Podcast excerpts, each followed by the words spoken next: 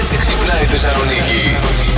Είχες την ευκαιρία να αποκτήσεις κάτι χωρίς να το πληρώσεις. Τι είναι αυτό και γιατί, αυτό είναι το ερώτημά μας για σήμερα για όλους εσάς. Εδώ, τι μας λένε λοιπόν. Καλημέρα. Καλημέρα, Βάσο. Τι θα ήθελα, θα ήθελα ιδανικά μία παράγκα, ένα δωμάτιο, ένα τροχόσπιτο στην ακτή, παιδιά. Αυτά. Μία παράγκα.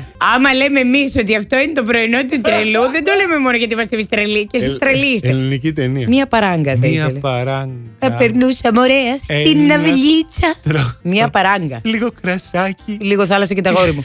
λίγο ψωμάκι. Ναι, σου και Λίτσα και Παύλο Βασιλιά. Εισέβαλε στο στούντιο τώρα που ακούγαμε το τραγούδι, με αφόπλησε, γιατί άρχισε ένα χοροπηδάκι να λέει. «Α, Παναγία μου, λέω. Και τι έγινε χαμόγελο, πρώτο ωραίο. πρωί?» Ποια είσαι, για πες μας, ποια είσαι. Είμαι η Εμμανουέλα και ήρθα να σας πω ότι ό,τι ώρα και αν ξυπνάς, συντονίζεσαι στο πλάσ. Το που είπε Μανουέλα, της λέω Α, τι κάνεις. Και Ναι. θυμάσαι που παίξαμε. Ναι, ναι. Και που της λέγαμε πώς σε λένε, Μανουέλα. Α, Εμμανουέλα. Ωραία είμαστε. Περίοδος τώρα που ο κόσμος έχει γενέθλια. Αυτή είναι, η Είναι, περίοδος είναι. του Παρθένου, παιδιά.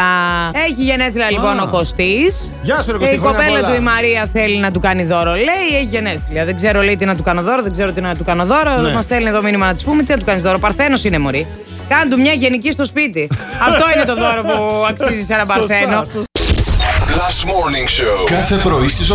Γιατί ό,τι ώρα κι αν ξυπνάς, Συντονίζεσαι στο μπλα! κανονικά.